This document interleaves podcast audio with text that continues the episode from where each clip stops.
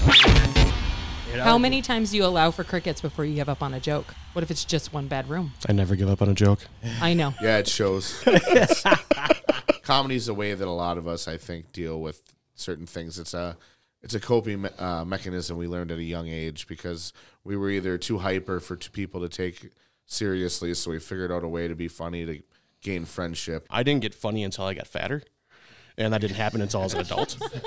So the so the underlying thing is comics can't be healthy. now How you do do it that. is up to you. some- I want to introduce to y'all. We are here to introduce I'm here to introduce Ladies and gentlemen. Ladies and gentlemen, welcome to Comedy Connects. Welcome to Comedy Connects. I'm Jenny Soldner, I'm Mike Shampoo. and today we have two guest stand-up comedians with us, Ross Huff and Jim Schwarzbauer. So, do you guys want to tell us a little bit about yourselves? How long you've been doing comedy? Um, Jim, you want to go first? Sure, I can go first. I'm surprised you got my name right. That's a that's a doozy. That's a lot of letters there. Schwarzbauer. I actually knew a Schwarzbauer. Grew up with oh yeah, who's your that? um My uncle? your aunt, well Bill. Yeah. Bill, I, I knew him, but that actually uh, Heather, his daughter, was the one that I grew up with in my grade. So, It's a family show now. yep, You're the you're the same age as Heather. yeah, yep, Oh sh- shit. Okay. I did not know that. yeah, Um, That's but a real "you're old as shit" moment right there. yeah, yep. well, I'm older than he is. I know. We've had that talk. yeah. Jim had me fooled. I swore that he was younger than me, and he's got a couple of years on me. Yeah, you do look very young. And he told me it's the beer. It's all the milk snake, you know, Yeah, snake milk, you know that stuff. Yep. Um, no, but I've been doing comedy for about what a year and a half now. I started during the pandemic thingy. We want to call that thing if we want to bring the the Rona up, The but Rona. Don't get us canceled. Yes. we uh, I did this online comedy class and uh, just to like teach it. I, anybody can get out and do it, right? But I was just ah, what something to do on the weekends. Did that, and the the uh, the teacher of that was um, Michael, McAllis, uh, Corey McAllis, and he runs the one out in um, Washington. So he he works out there as a comedian, and then he basically got me into the Skyline to do a show, and that's where I just started doing it. Then so. Been doing that now for a year and a half, and I love it. Meeting Nice. some great new guys. So does he have connections to Skyline to do that? Yeah, they're all connected together. So the Oh, so that's like the Spokane Yeah. location or something? Yep. Okay, yeah. Yeah, our our most local comedy club in Appleton has connections to Spokane, Washington, and a couple of other places around Yeah, the they're, nation. they're all over.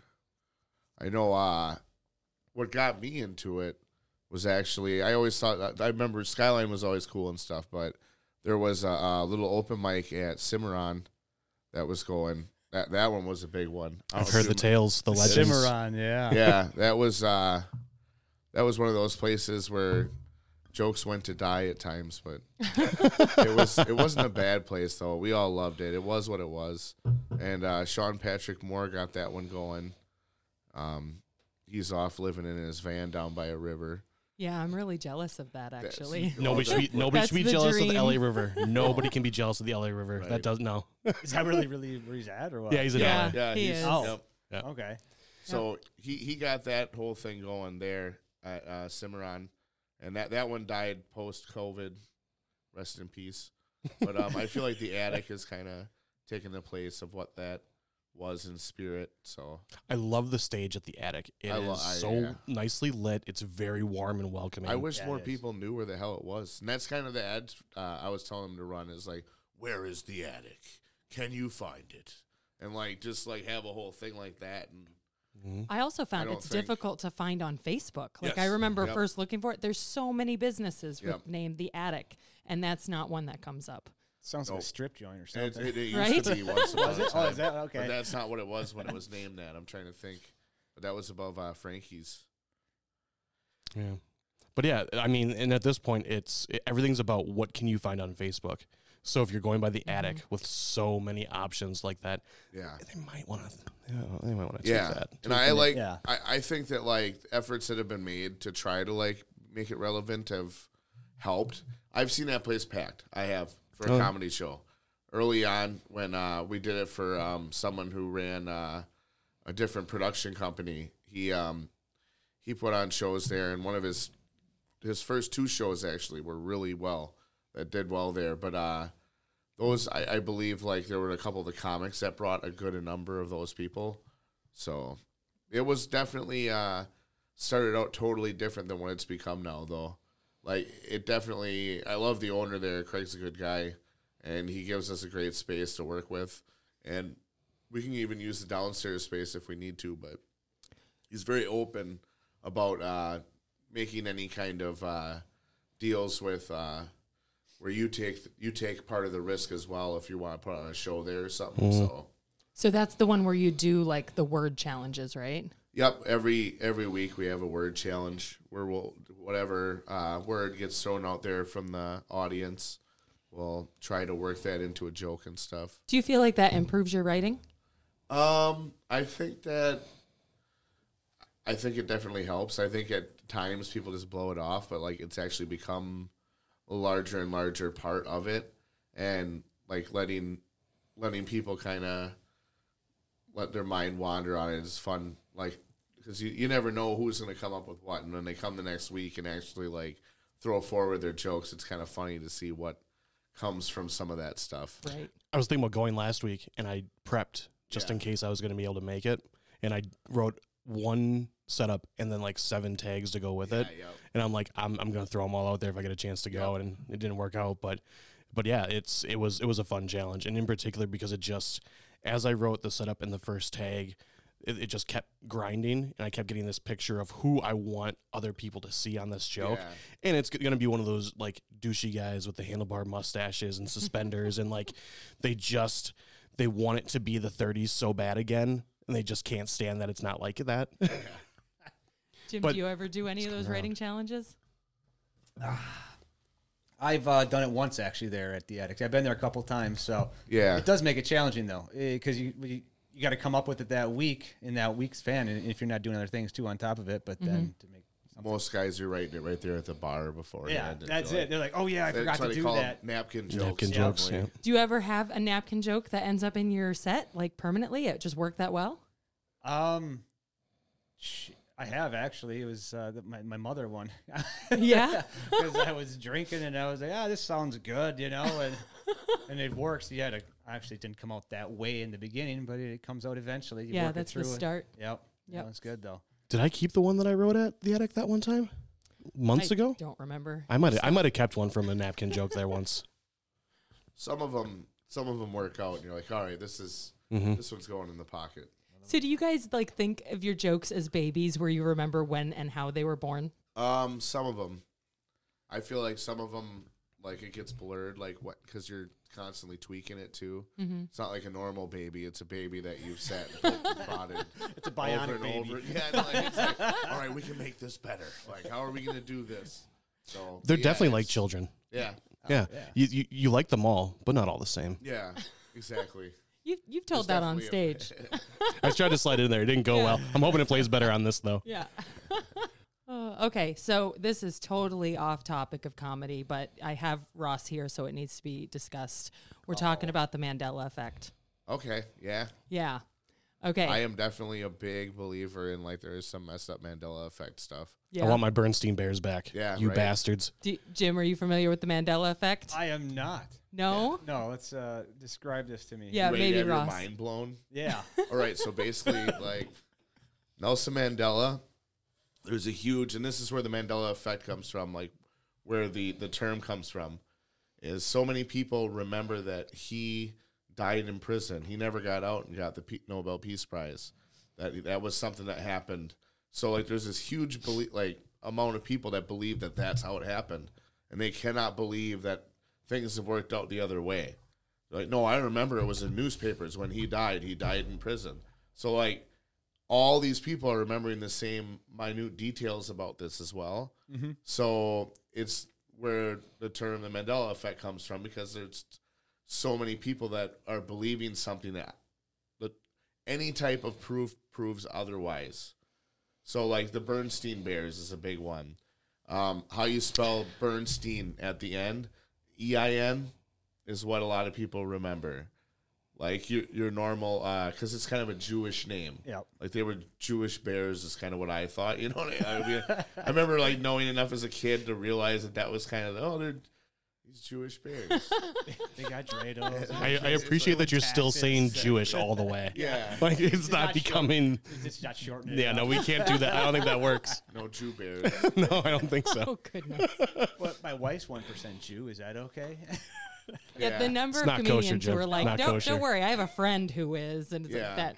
We we have a friend actually that's always doing that to Mike, who's He's always trying to get me like, to- you know tell racist jokes, and he's like, Yeah. don't worry, you can tell him you have a black friend. I'm like, no one's no, No. one's No. gonna buy that because No. people put that out there anyway. right. There's a lot of people that throw stuff out there like and everyone wants to be that edgy new comic when they come into the scene. They want to be like, "All right, I want to express these guys cuz what impresses most comics? Edgy stuff because a lot of people who've been sitting at open mics all the time are pretty jaded to like comedy. Mm-hmm. So like when they hear like something that's off the wall, they're like, "Oh, oh, oh. That one, okay." Perk me up a little bit. That's Perk me up a little. average thing coming out. Yeah, so you get like good laughs off of it from like a crowd of comics, but like your normal everyday muggles, like that's not how it works. Like they don't. Is Muggles the official term? yeah, term? no, I No. haven't Okay. coined that. Jenny is not a Harry So- Potter fan, so she doesn't know what that is Oh, oh yeah, I, I Oh, don't muggles do are Harry normal Potter. people, in the Oh. wizarding the world. wizarding world. Oh, okay. I'm glad there's another Um, nerd here. so I want to come back to Mandela effect, but on that note, we have to address that. Um, that idea of you go to these open mics, which are mostly comics, and then you feel like you've got to go over the top or whatever to get the laugh from the comics. Because of that, do you find most of the open mics, especially around here, where people audiences don't really show up, do you find them beneficial? Um, there's there's benefits of running anything on stage. I think that Stage time is important. It, it is. It's practice. It's you know even though you, they've even heard it before. You know, it's that's the other thing too is that you're just talking to the same people sometimes. But to me, I think it, uh, it it's a stage presence. It's being up there. You got to rehearse it anyways because I can do it in front of the mirror all I want, but I'm great in front of the mirror. yeah.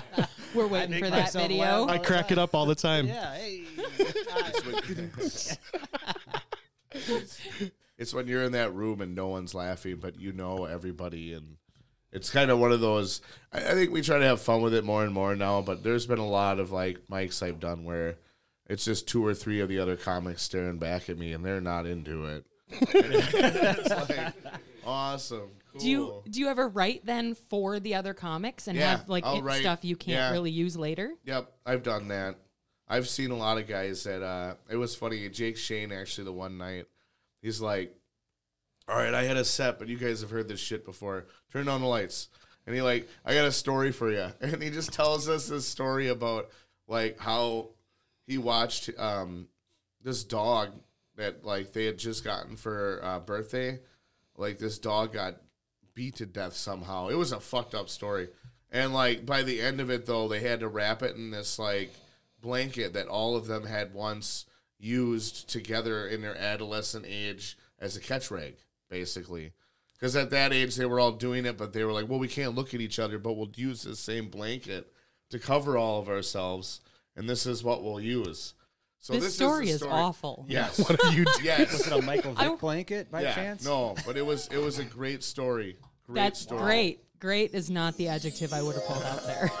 Yeah. I just remember like like to to uh, like to I remember being so like I was freaking holding my sides laughing so goddamn hard.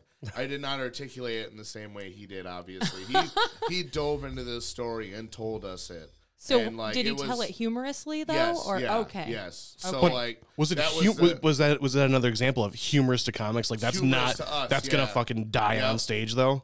I don't Like- think like- a like with a story regular- that would do very Yeah. well. As it showed by me just giving you a general idea of what Right. the story was about. Yeah, But like, that was some rough content. yeah, no, So It if is it what it is. if it makes other comics laugh, how do you know not to do it in front of your muggles? Muggles. I'll speak your language. Um, right. I uh, You can try it, I guess, and then Yeah. uh, then you find out from them. I've done that before. You, I've made you know everybody laugh at the comedy club once, but but then also you do it in front of people that normal folk, whatever you want to call it, the Muggles. Is that what we're going with I guess we're guess going apparently muggles. that's- I I, don't- there's got to be a I don't term. That's what it Yeah. is for this episode. All right, the Muggles. Yeah, you do it, and then you're just like, whoa, crickets. You know, it's like, Yeah. all right, moving on. You know, How many times do you allow for crickets before you give up on a joke? What if it's just one bad room? I never give up on a joke. I know. Yeah, it shows. Come on, dude. Sometimes I wish I had that confidence. I, uh, I still keep pounding at him sometimes. There's I a don't know, lot. I Maybe think I tweak it a little bit. It you comes know? from the baby thing. Yeah. It's like, hey, that's my baby. I wrote that. Like, I'm not gonna give up on it yet. It might be ugly, but you Yeah, know. but You you gotta know, nurse it. polish that thing up. Maybe It can't play football, but maybe it'll be good at music. You know. Yeah, Well, that's- exactly. Or That's like I think That's one my of the most story of my difficult the most difficult parts of the craft is that you can have a joke that will flop. And for example, Mike had one that didn't necessarily flop, but he changed like one word and it killed. Yeah, and it's like you everything. can't It's- you have to keep trying Yep. and you mm-hmm. Oh, yeah. can't so I always wonder like how do you know? How do you know when it's time to give up on You you, know an ugly baby? Y- you shouldn't write the joke if you don't believe in the premise. If you find a premise that you genuinely like, just keep going at it.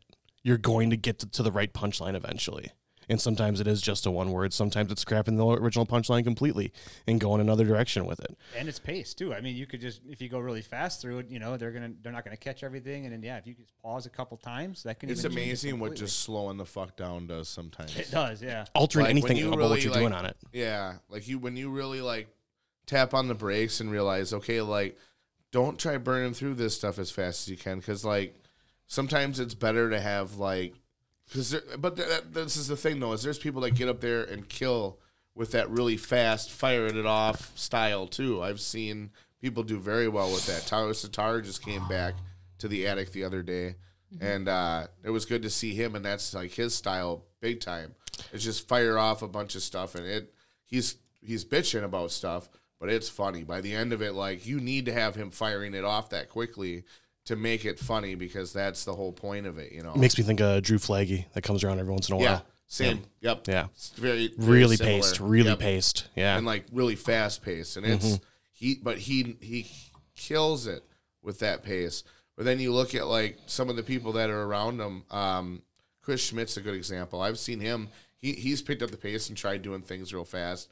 But like he's nor- his normal things is going through slow, he already has a and good cadence. It's hard yeah. to break that.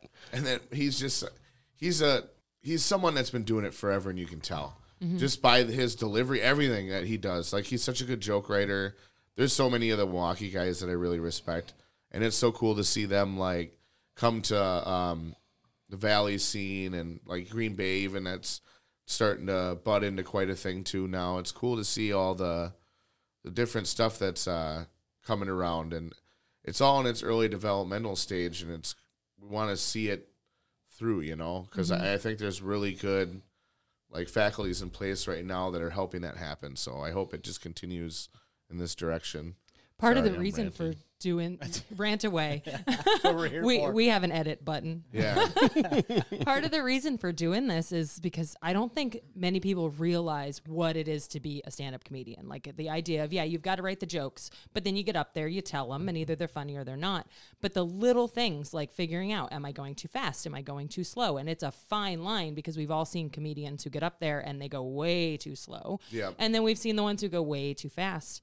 And then, you know, are you moving too much? Too many ums and ahs, and the number of things that you guys have in your heads and that you have to work through is just, I don't think people realize what a craft it is. Yep. Well, and you got to practice too. I mean, that's the other thing. I mean, I could.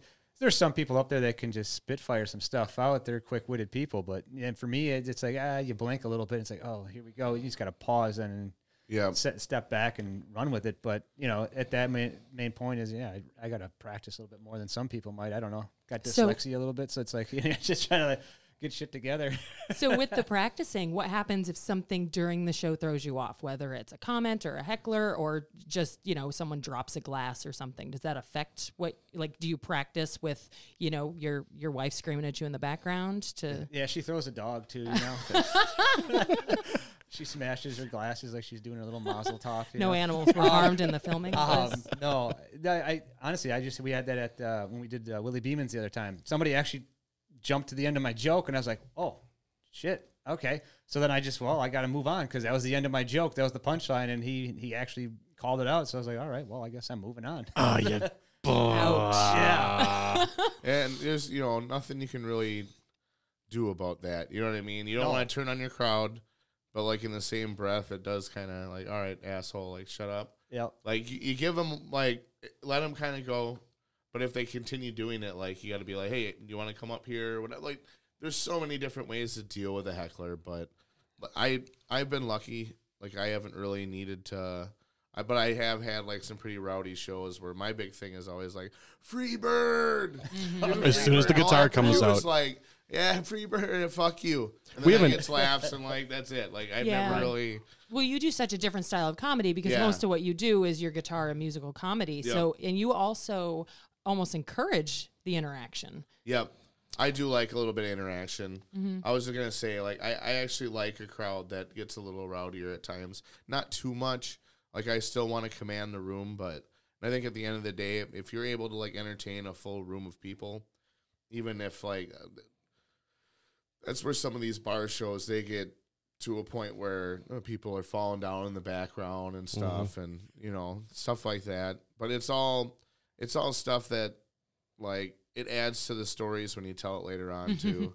I really enjoy some of this stuff and some of some of the best laughs I've gotten from a small town crowd where like you call out the guy that, that just fell on the ground like you, you you do stuff like that and you it, it's so funny to see like the camaraderie that comes between like a local dive bar when you do a show there and I, I it's just one of my favorites I feel like.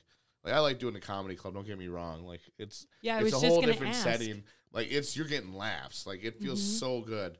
But like there's nights you leave some of them bar shows feeling kind of shitty too because no one wanted to hear you. No, no you're was- just sitting there just talking into a mic and everyone's like who's you just fucked up their who's this Friday asshole night. Yeah. I came here to download my shit on Yeah. Sunday because I'm mad throughout the week, and Yep. I wanted beer and fish, and now I got to listen to this. listen to this guy So, for That's the why three of- advertising is vital. You know. have to get Yeah. the location on board, make sure that they're talking to people so that hopefully there's less of those situations. Yeah, so the Friday regulars will know directly from the bar, hey, Mm-hmm. this is what's happening. Don't come in tonight. yeah yeah. So, what are for the question for all three of you? What's your favorite venue to perform at?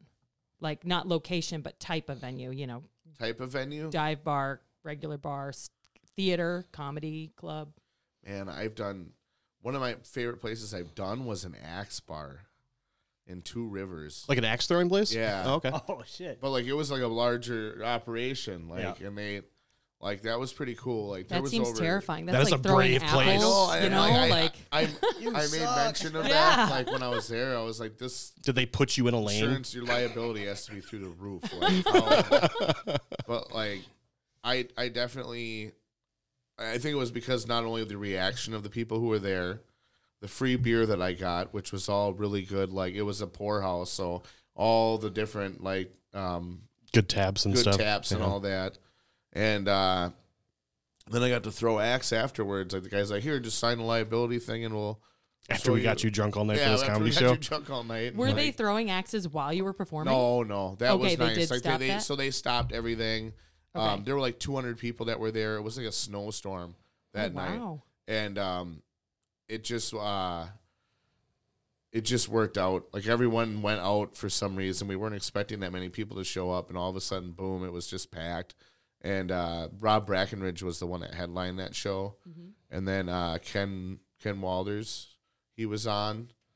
He he uh, he was dynamite. He went before me. I featured, and then uh, Cranes was the host, and Cranes is awesome. Like he he's not doing comedy as much, but I, I think that he'll step out and do it every now and again. But it sounds like he's planning stuff again, and he puts on great shows. I haven't met him yet. He's uh he's a character.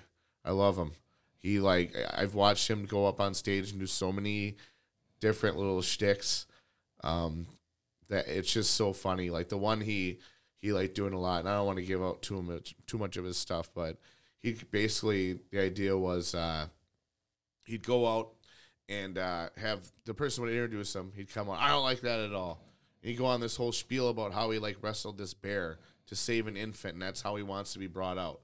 Like tell everybody how I did this, you know. and so you go back out and you like set him up all extravagantly like he asked, and he comes out and he's like. I don't know what they're talking about. I was sitting at home on Friday. Oh and he goes into his act, and he's just like, "What the hell?" That's very Like- random. Get back up here, do this right. Yeah. yeah. Who is this guy? Yeah. No, and it's just right away like he sets the tone by starting out like the night like that. And so And for me, I man, it's it's a horse apiece, I guess, if you know we don't use that term. But uh, looking at the people at the bar is a whole different scenario. When you're up on stage at Skyline and you got the lights blinding you, you don't see nothing. You know, you can't see a thing, and it's like you don't see the reaction really unless you got some people sitting in front row. So I like it for different aspects. The uh, the bar scene really tests you, and I like that a lot. It makes you somebody completely different than you know. I from what I started off as for like probably seven months, I did just pretty much the uh, skyline, and doing that every time you just get used to that. Everyone's there to listen. You get some random drunks here and there, but then for the most Nothing too intense. no, and then all of a sudden you jump, you go to Willie Beeman's in overtime, and like, whoa, you know, like Yeah. nobody's here to listen to me, but we're they're listening, sort of, you know. So Yeah, you, You gotta gotta, you gotta in. tap into the ones who are actually there to listen. yeah, you can, you can, but that's where you can see, you can make eye contact with them then Yeah. too. Yeah. Otherwise, if you It's were, a lot more personal. it is. Oh, It- that, it's that's big huge. time. And then afterwards, when they all want to hang out with you and buy you shots and stuff, it's totally That's the best part. yeah. Oh, that's Totally bullshit. You guys thing. took off like lightning after overtime.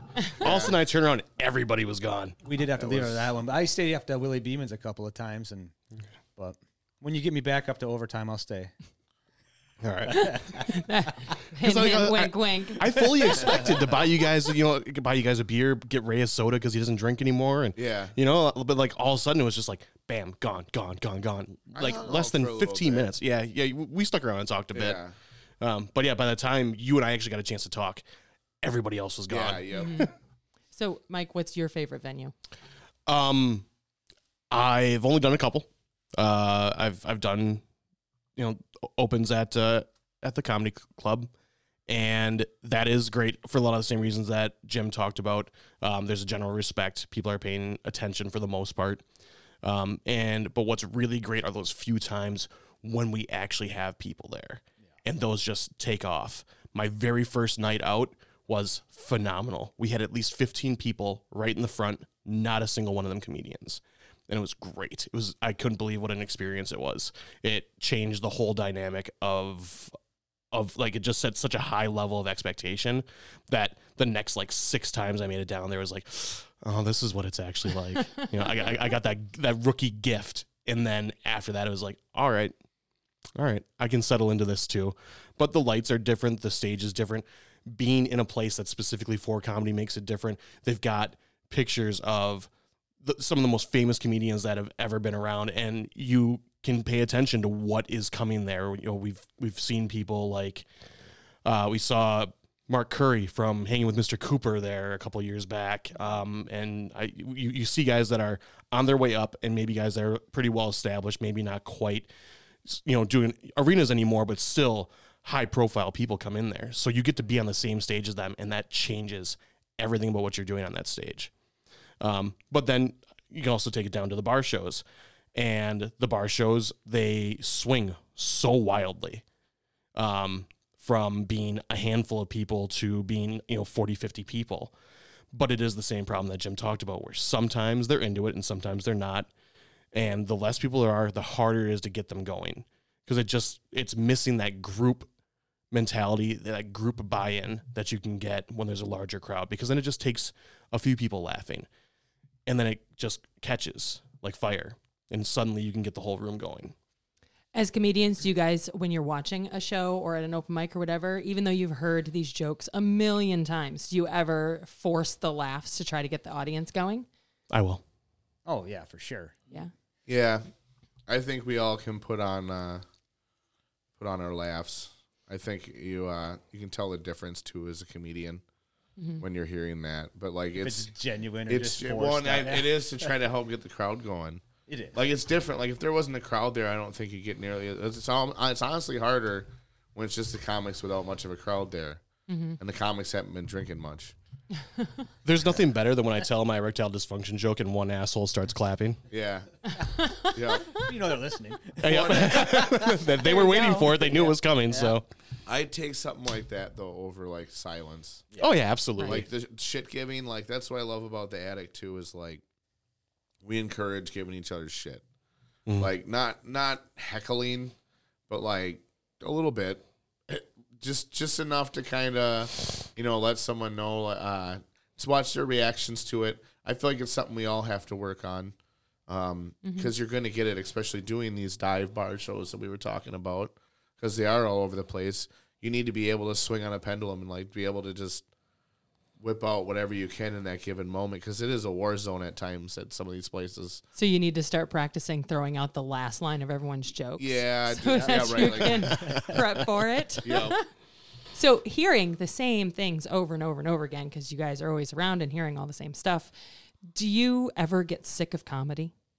No, No. no, I love it. I you well because you listen to some of the same comedians over and over, right? You'll watch their same skits, you know, all the time. I'll go back and watch, um, shit.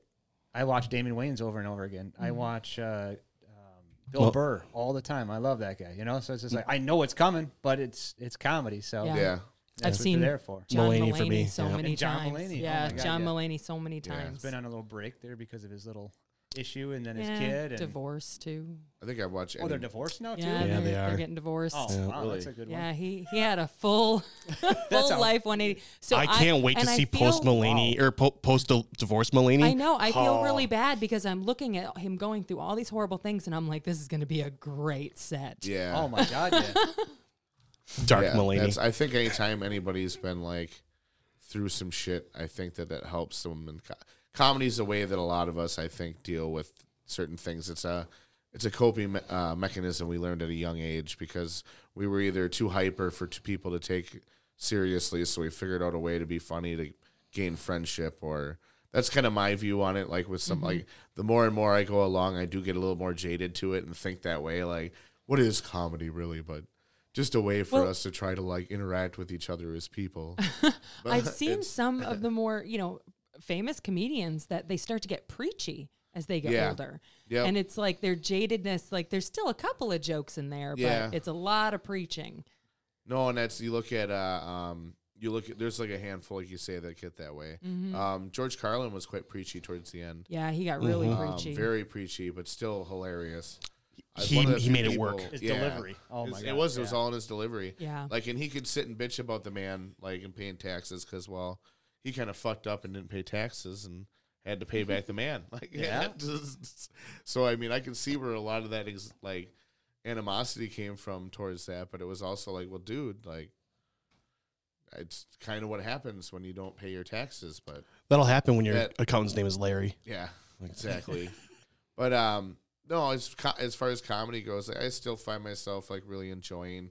I'll watch like comedy um, routines and stuff, newer ones, rewatch old ones. For a while there, I was living and breathing, and I feel like that was too much. Where I was hitting every open mic, all I was doing was watching comedy routines. All I was like reading was articles about comedy, listening to podcasts about like joke setups and stuff. And like it just burns you out at times. You need to go out and experience regular life too, because that's where you're going to gain your experiences, where you're going to write your jokes about. do you well- think a lot of comedians do that? Burnout? Did Oh, you yeah. go through that? You've been doing it a year and a half. Have you had a burnout yet? Um, not really a burnout. I, You got a good balance. You've had a good balance from the get get go. I I've feel got like work that really takes consumes Yeah. me because I work Right. 50, 60, 70 hours a week, depending on how the you know the the time of year is, and so I got to commit to that obviously because that pays for the house and uh, That's important. yeah. Uh, but I like when I have the time, I, I love to write at night or actually I get up at like five in the morning and then I start writing. Then that's when my brain works the best. Oh wow. see, and that's cool. That's totally Both of you different assholes were messaging me at 6 a.m. today. Yeah, I don't know. and you were up. It just so, what happened that I you pulled an all nighter. So, I mean, it worked out. I'm but- the only one who slept till noon. what were you guys doing last night? Raving it or what? I, I was working, Oh, but I, was- work from home. Like just I do a bunch of contract things and just Okay. I do my own thing. So I was just too excited for the podcast tonight. I couldn't. yeah, right. like the night before Christmas. oh, boy. I get to do this today. He wanted to wrap you guys up and unwrap, but I I told him that's that's another game. show. I mean, Yeah, that, there's different websites for that. There's different websites for unwrapping your guests. Yeah. Um, Um, to to put my stamp on the uh, too much and something else you touched on, you talked about like being younger. Um, I didn't get funny until I got fatter, and that didn't happen until I was an adult. um, and it, that's just that, that's just there's the crux of it. to that. No, I was I, I was I was very concerned with with the way I was seen by people Yeah. growing up. So I didn't really I was very quiet as a kid Yep. and I eventually opened up when I got to college, and then you know put on forty pounds my freshman year and never looked back. Been funny ever since. Yep. Is that what I got to do? You mean? Is that what you're saying? Um, I mean, I mean, we're not trying to say you're not. we can get a pizza but- after this, Jim. My right? my my comedy has gotten better since I've gotten fatter. That's all I'm saying. Like, and it's the only reason why I'm staying the shape I'm in.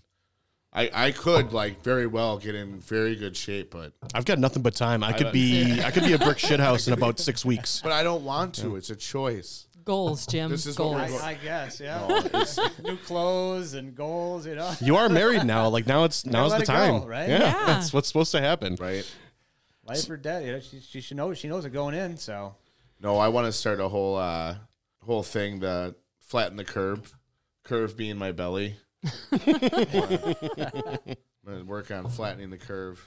Just wait. In three years, Jim's gonna be on stage. He's gonna have a bear claw in his front pocket.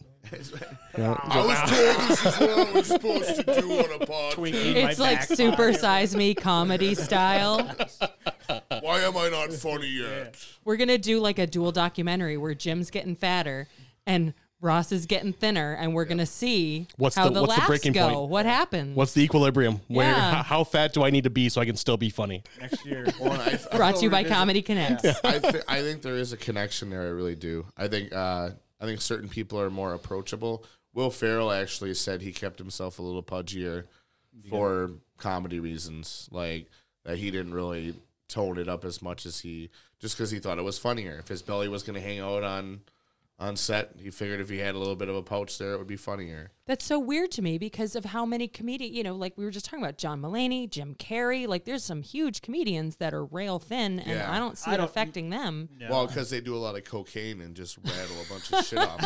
They also Okay, so the so the underlying thing is comics can't be healthy. now How I you gotta do do it that. is up have to you. some- you have to be beating your body up in some way, whether it be So- eating, cocaine. We know Jim is thin and he doesn't do drugs. He doesn't overeat. I don't think he drinks that much. So we got to he works figure himself out to death. You Yeah. heard he was doing like Oh. 60 There it hour is, weeks. yeah. right I drink- workaholic. I drink uh, Drinks. whiskey a lot. oh, that's- workaholic, Still alcoholic. We found your pickle in that vice. liver. there it is. All right. Yep.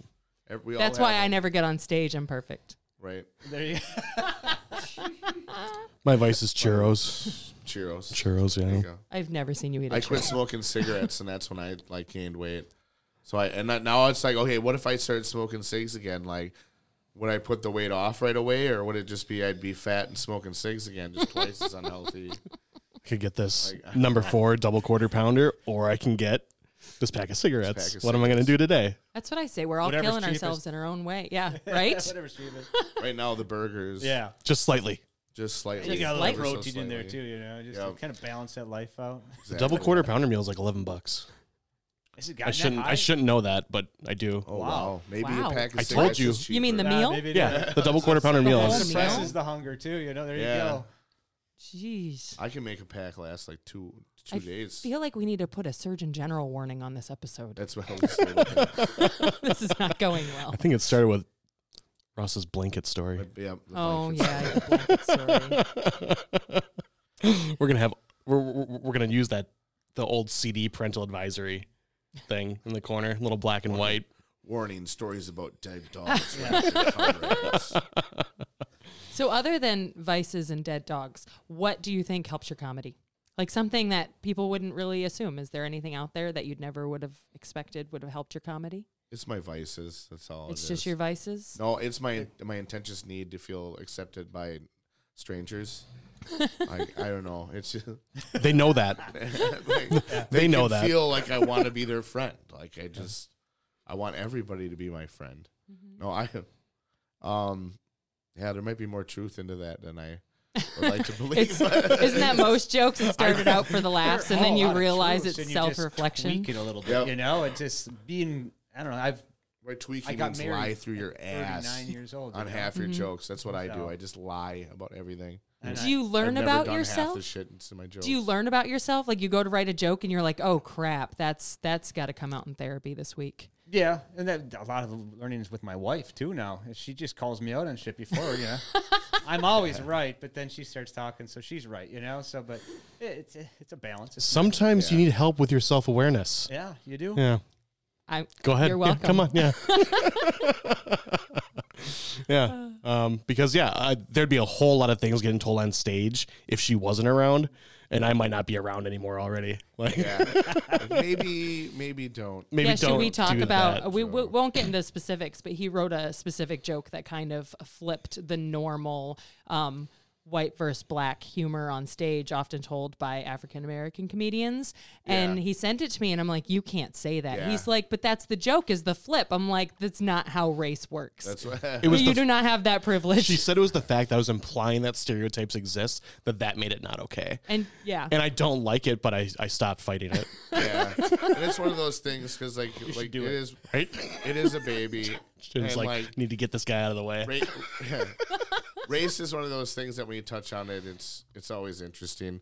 I'll do character work where I like touch on like pretty hard with that, but it's obvious that the the person who I am is an idiot, like the character I'm playing. So any of my opinions really don't matter.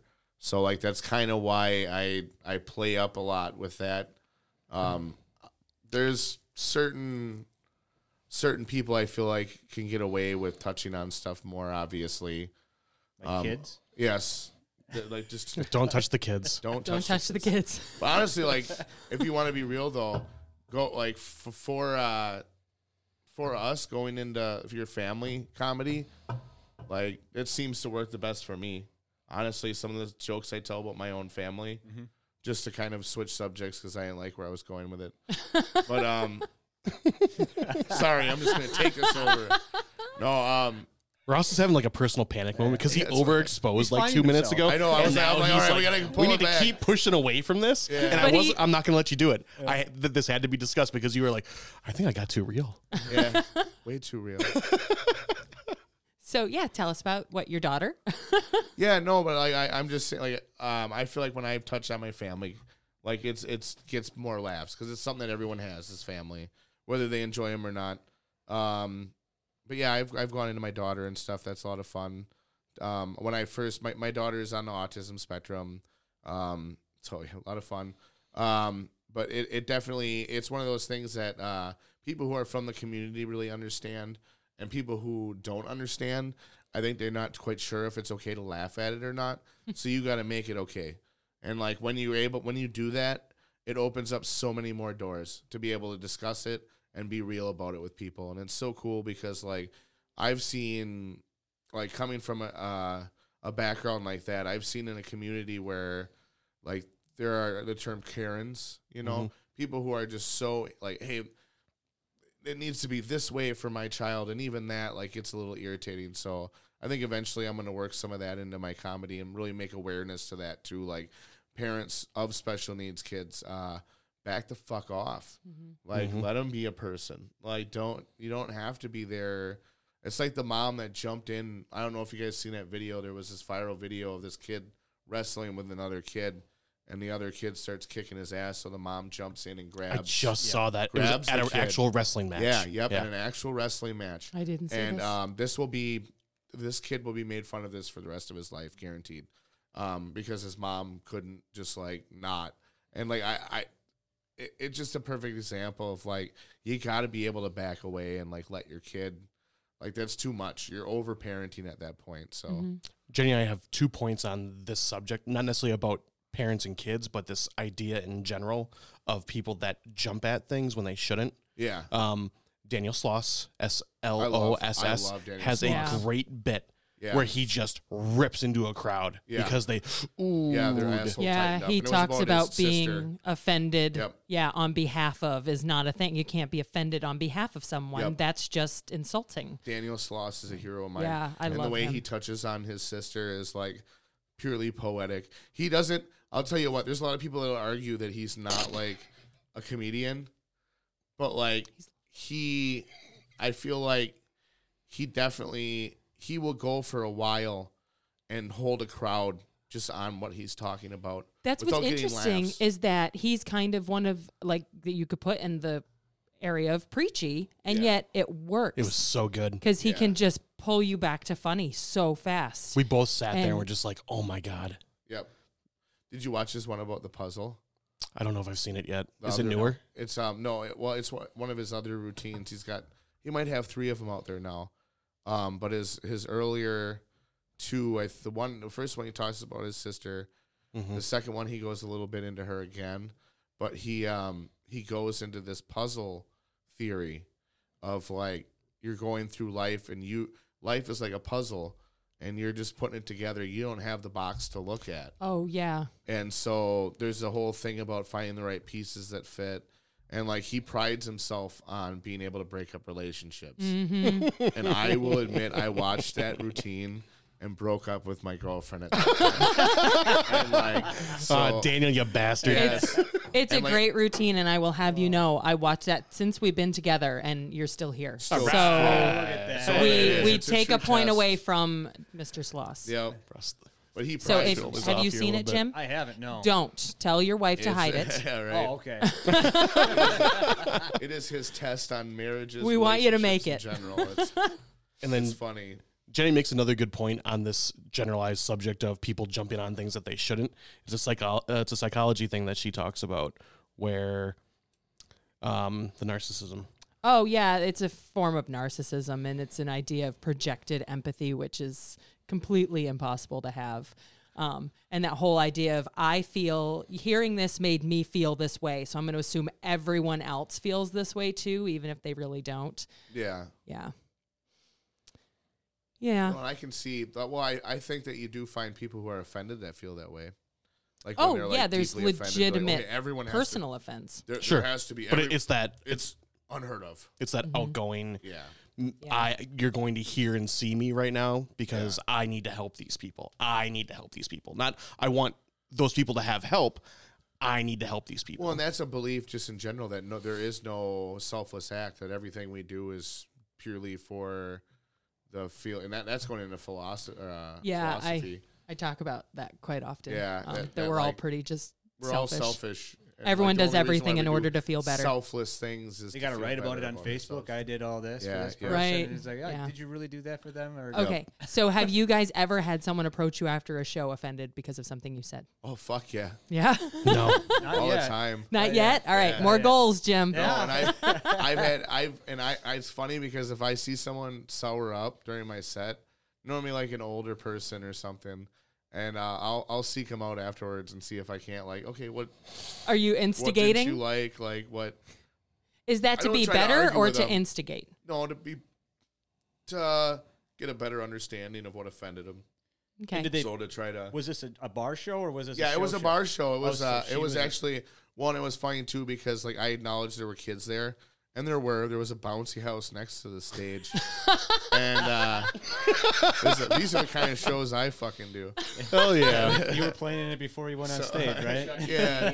So like, Ross, I've heard your stuff. How are you doing things that so exactly, exactly. We did- And I, and I was told, I was told, don't worry, these kids have heard worse. Oh goodness! like- we were at the at the overtime show. His Yeah. Mike's fourteen year old daughter was there, and I was dying inside Oh, because she, yeah. because was I can't imagine. things. Yeah, I can't imagine. I imagine. mean, she heard bouncy stuff from her father she's never heard before. So that Yeah. there's that already. I'm but then add another five guys of all doing whatever. Yeah. My kids are never Trying coming to to a comedy show. I know you guys too well.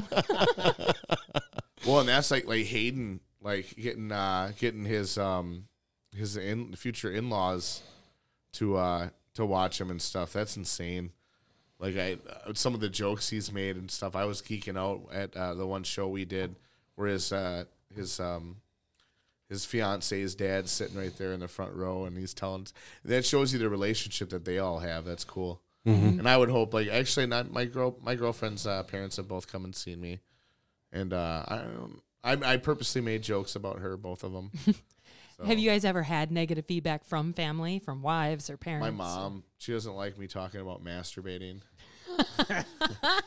Yeah, that's like, it's, a, it's a horrible thing to talk about. So yours is about content, stuff, huh? Yeah. Okay. She, she doesn't approve of a lot of my content. Um, and, and it's it's funny because honestly, like she can. Sh- I've seen her get pretty lit up and joke around about some pretty raunchy shit. So it's funny to have her kind of be that way, but at times, mom, if you're listening, because I know you're probably one of the few ones that listen to podcasts. I do. um, I can't even It's, think of my mother listening to a podcast. She Yeah. doesn't even Not go a to work on her chance. phone. yeah. Zero chance. Okay, so we can talk about Jim's mom because she's not listening. Yeah.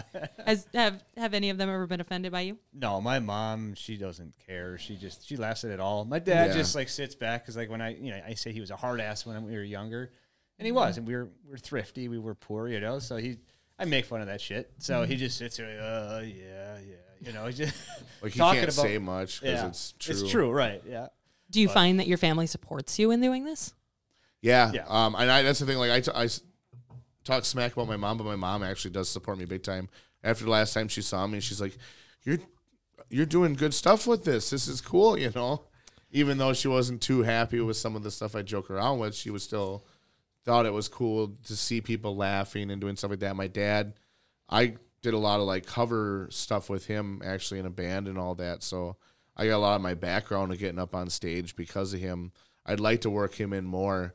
One of the ideas that we have is uh, a song about the birds and the bees that uh, I'll sing with my dad.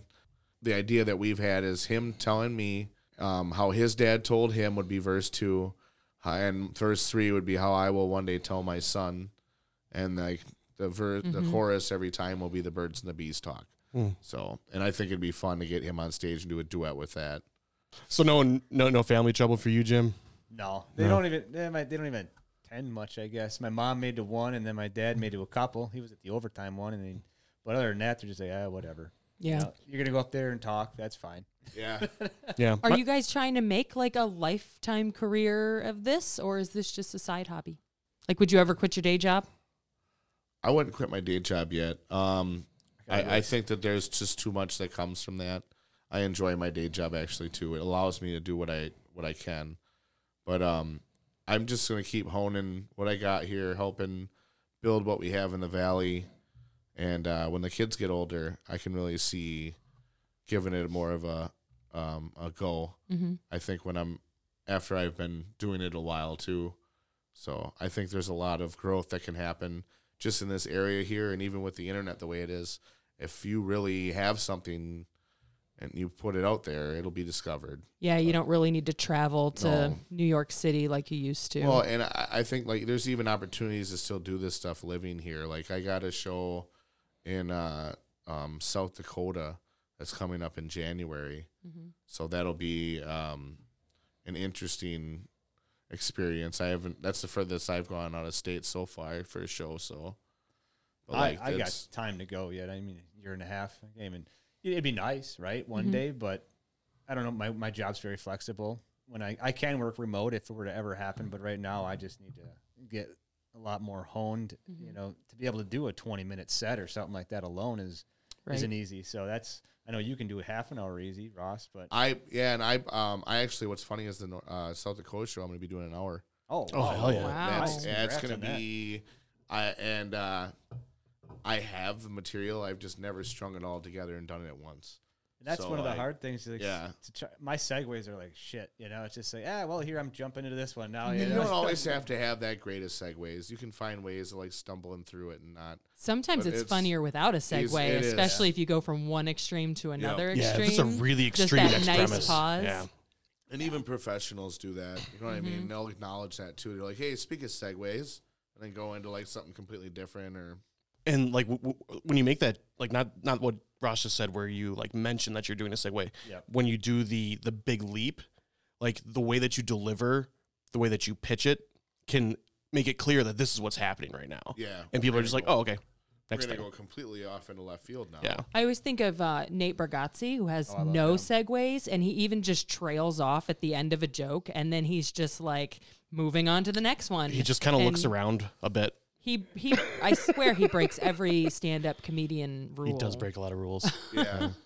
All those things that you're supposed to do. He Yeah. definitely Well, is and then just some like, of the greats, that's like they they may have followed some rules, but like for the most part, like you got to find your way. yeah, it's everyone's got their own little their their own little thing, and when they find that groove, like when you find a way to be yourself on stage, I really feel is the where it stuff stuff starts clicking, where you can really because you like most of us know that we can be funny people in the right settings, but like it's trying to get there on stage is a totally different ball game. Mhm. And uh, I think once you really discover how to be yourself, and that's just what I've noticed.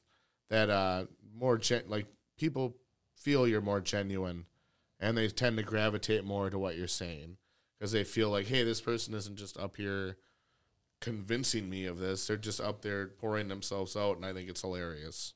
But there is a lot of convincing too that has to happen. Oh 'Cause yeah. we have some so, really weird views on shit sometimes. yeah. No. so would you say you are yourself on stage, or are you playing a character? Um, it's funny because I do a lot. I mean, of you character you work. do play character. You're not the person So, asked. like, I don't know, and I think it's fun doing that too. Like I think it's fun getting up there and being a character because uh, it's funny. So, so I didn't I didn't feel comfortable doing character work until I was comfortable enough being myself up there. But it was hard becoming myself up there. So I felt like I had to be someone else. So I was actually doing kind of character work before I did character work, like what I thought I should be. Like, well, This is like come Inception. Off, yeah, Yeah. come off more like your your um that slow stoner kind of comedy. Nope, nope, that didn't work, you know. And some of it like I like I say, I just started genuinely like telling things the way I would tell them, I feel like and that was really when things started clicking with that. As far as like music goes, I'll even change up like my my tone and stuff while I'm singing. Certain songs come a little more twangy, kind of country sounding. Other ones sound a little more uh, punk rockish, and uh, yeah, just different. So is any of it just you? Um, yeah, I think like um, my mom is in jail song I like a lot. I feel like that came from a very like real place that like I just kind of worked through some stuff as I wrote that and uh it's like right in my vocal range that I love singing it. I can mess around with it. I'll go and do like Eddie Vedder voice with it and Right. have fun with that and I mean, just knowing you though, it, it feels like it's you on stage though when I watch you. yeah. Uh, it's not like it's a character that you know, like oh, that you, you get off stage and it's not Ross. Yeah. Yep. No, and I've I've done like I've definitely like when I've gotten and done uh, Johnny America and gone up and did like four more years or Biden's America and like done songs like that, and I feel like it's funny because I'll get reactions off both sides of the fence with that too, where they're like, oh, "That was fucking good." Like I don't care who you are, like that was funny. So it's good to see stuff like that, but it's also like, like you say, people come up and talk to you afterwards and they know you were playing a character. I piss people off because of that. Like Yeah. I've pissed people royally off where a dude like knocked my mic out of my stand like while I was performing the character and like, Wow. didn't realize like it was a character, you know. Yeah. And uh yeah, so that's that's the risk you can run not being yourself. or just or just being an, uh, a general asshole, I guess. But I, I have the solution for that. I'm the same empty husk on and off stage. there you go. So Do you think that you're the same person, or do you have a persona? Um, I'm I'm pretty much the same person on stage. Yeah. I I don't know. I, I'm still finding kind of honing it though too, and I kind of want to. There's inside of me. I don't get my thoughts and my views out like I express them like I would just talking in normal.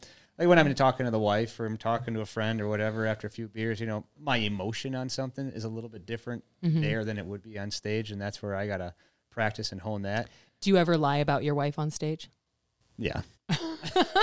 what I was gonna say, I, I, I lie know a lot, everything. Of, a lot of the material you do about about, your wife and stuff is very. It's funny because you kind of swing on, and she. What's funny is you see her laughing her ass off at the stuff, so it's like definitely can tell you're getting the nod of approval from her. But there's stuff that you touch on with her that's like, oh man, wow, okay, like, it, but it's funny because she she's right there with it and enjoys it. So definitely, um, one of the things I noticed about you was um, def- that that shocking humor was some of that. But um, like I say, when you talk to you, you know that that's not you as a person per se, but it's like that that same humor and fr- judging from like your background and work and stuff. That's where that a lot of that comes from, Yeah. and like it's definitely you know going and joking about the old lady and stuff. But um, Mike was just saying this morning that we need to have a show of just the wives and girlfriends and what they have to put up with Yeah. on the back end. yep, get the other half of this. Hearing the right here. jokes, rolling the eyes. yep. I tell her Rachel she- would have a lot to say. I, I tell her she needs to get on stage, but then I tell her not to because she'll probably be funnier than me. She because- is funnier than He me. says that all the time. Yep. No. Uh, touching on the, uh, the the things that we lie about with our girlfriends and wives and stuff. Um, I, I tell a joke about Jenny stabbing people, and anybody that's met her knows that she would set an elaborate death trap, not stab somebody. so Yeah, whenever our friends are there, they all laugh because they're like, "Yeah, that's, I, I could see her murdering somebody." Going right for the jugular. We're not Yeah. going to waste No. time with traps. Well, the, the problem is she knows better than to get evidence on herself, so she needs something hands you know, off. we don't need radio evidence of that. Like, we don't need this recorded. If I end up in a You've pit ruined of everything. spikes, you'll know what happened. Blink twice. So like it's a real thing though. This Christmas, uh, the girlfriend got a lot of. She had like sword skewers. Like I don't know if you have ever seen those. These things are huge. A lot of grilling stuff, but there's like big, like large blunt objects. And as like she's getting this from her family, I'm wondering like, are they helping her plan my death here or what? 'Cause, like a lot of this stuff is looks like it's straight out of a medieval like American catalog Psy- book. There. American Psycho, uh, American Psycho, Wisconsin style. Just, yeah, exactly. it scares me a little bit, some of the things. And like I said, the family was a little too eager giving her some of this stuff, so it worries me a little bit of what uh, what their view is on me. well, they got a view at least, you know. Exactly. Maybe it's from the comedy they saw me do. It's it's important to. Uh, I mean, I got, I got socks as a gift. So Are we really gonna do this? Oh wow. Oh, That means you're important. All the good gifts come throughout the year. You don't need just that one good gift. All right, that was my mother, and my mother says that I helped, Oh yeah. but I know fucking better. She doesn't want. I They're very nice socks, but she's not a love, sock person. I, there's there's only one thing in the world I hate, and it's socks. And so his mother got me a nice pair of socks. Um, she and didn't know. She said She and tried her she best. didn't, and they're beautiful and very nice they're wonderful. And I don't mean to be insulting at all, but the funny part was she said that Mike helped. I, I And- instantly I'm like, no. I did not. So What kind of socks are they?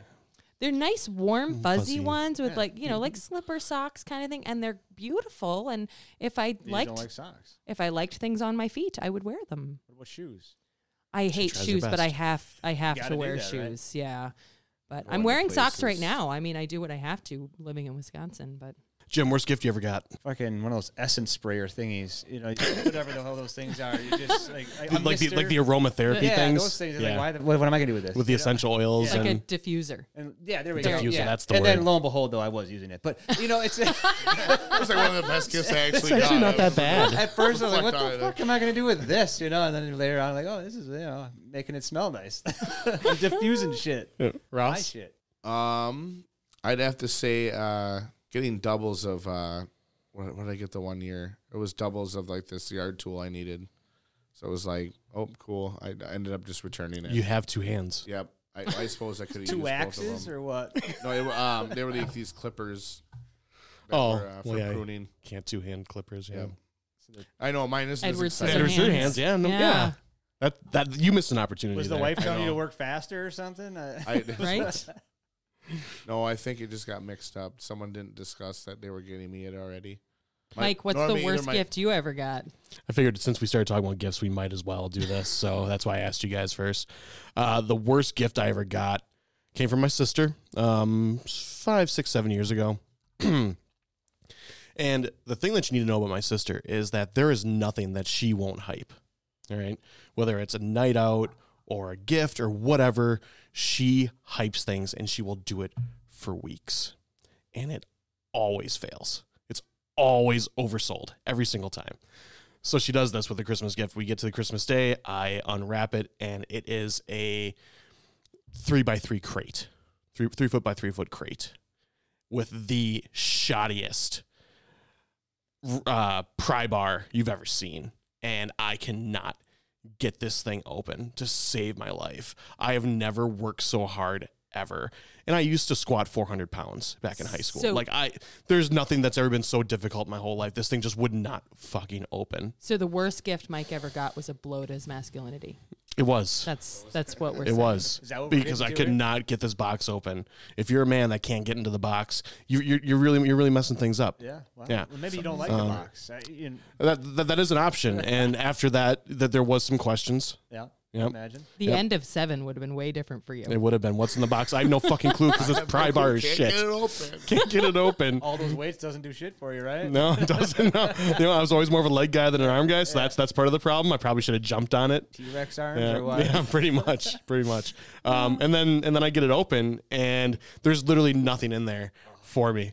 There's it was barbecue stuff. Like I enjoy cooking, but I've never had any interest in smoking anything. It had this awful barbecue rub in there, and it was just garbage. Would you rather have a diffuser?